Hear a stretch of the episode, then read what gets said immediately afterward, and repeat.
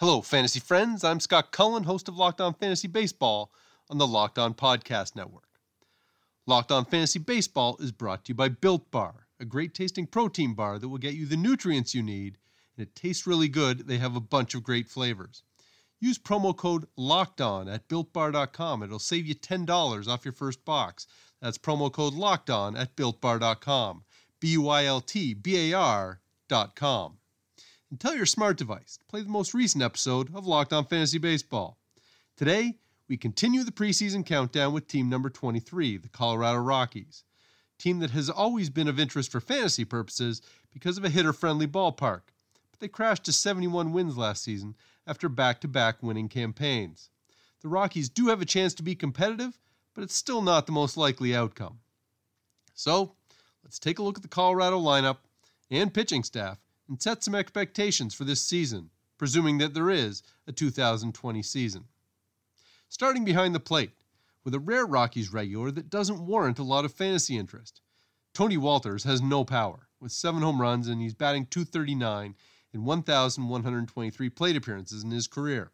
Maybe he's a viable fantasy backup if his batting average is okay, and he did hit two sixty-two last season, but even that is a bit of a reach.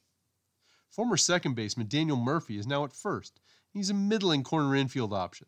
He hits for good average, but doesn't have the power that is typical of a corner infielder. And while Murphy's had some productive seasons, he's also thirty-five, so it shouldn't come as a surprise if he's experiencing some decline.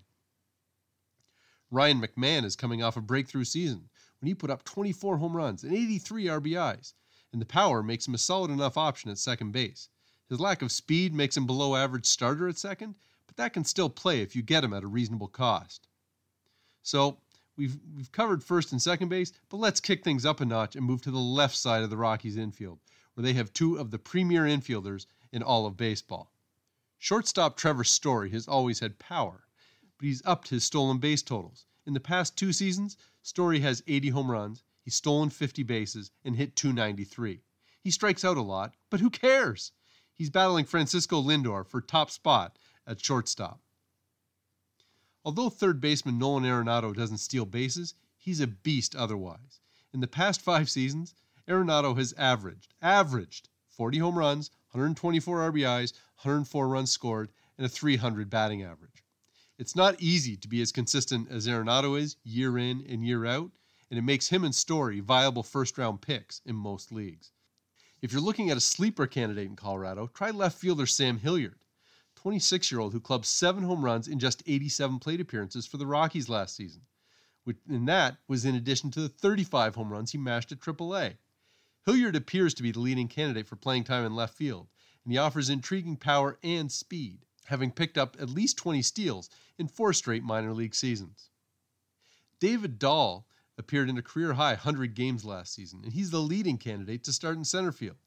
In nine hundred twenty-one career plate appearances, Dahl is at thirty-eight home runs while batting two ninety-seven with an eight sixty-seven O P S. Those are the kind of numbers that warrant a look as a full-timer. Veteran outfielder Charlie Blackmon doesn't run like he did earlier in his career, and yet his fantasy production ranks among the very best.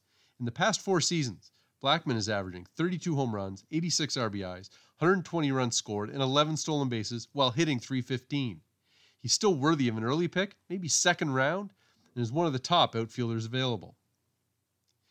Now, the addition of a designated hitter in the National League does open up some possibilities uh, for the Rockies, where veteran Ian Desmond, uh, versatile outfielder Raimel Tapia, and utility man Garrett Hampson are all looking at the chance to get more playing time. You could see a, a possible platoon with Desmond and Tapia uh, in that position, and Hampson, if he can find playing time, is a useful source of steals. So, and Hampson can play some outfield, play some second base. Uh, Desmond has played some outfield and some first base. Uh, Tapia's played multiple positions in the outfield. All of those guys could have value uh, for fantasy owners uh, if they're going to get some regular at-bats. As I mentioned off the top, really anybody who's playing regularly for Colorado uh, is going to have some fantasy appeal. But uh, you can make a case for really any of those guys, Desmond, Hampson, or Tapia, Uh, that if they're getting at bats as de- as a designated hitter, that uh, they'll be worth your while as a depth player for fantasy. Built Bar is a protein bar that tastes like a candy bar. Go to built bar dot com and use promo code LOCKEDON, and you'll get ten dollars off your first order. It's low sugar, low carbs, high protein, and great taste all in one. Seriously, it's really good, and they have a bunch of great flavors, including chocolate mousse, chocolate peanut butter brownie, and salted caramel chocolate.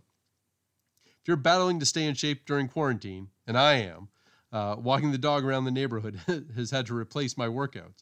Uh, but if you're looking for that shot of protein uh, to keep you healthy with uh, low sugar and low carbs, then Built Bar is the one for you. Head to built bar dot com and use promo code LOCKEDON to get ten dollars off your first order.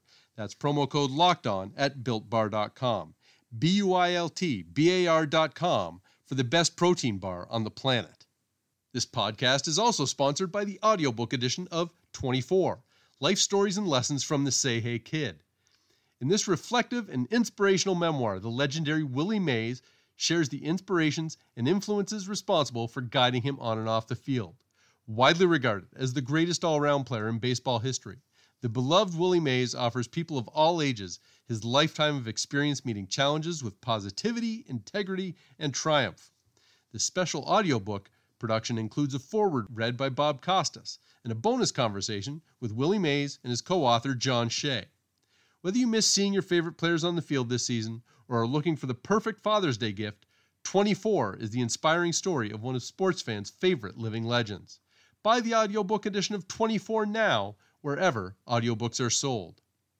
On one hand, Rockies bats are almost always appealing for fantasy owners.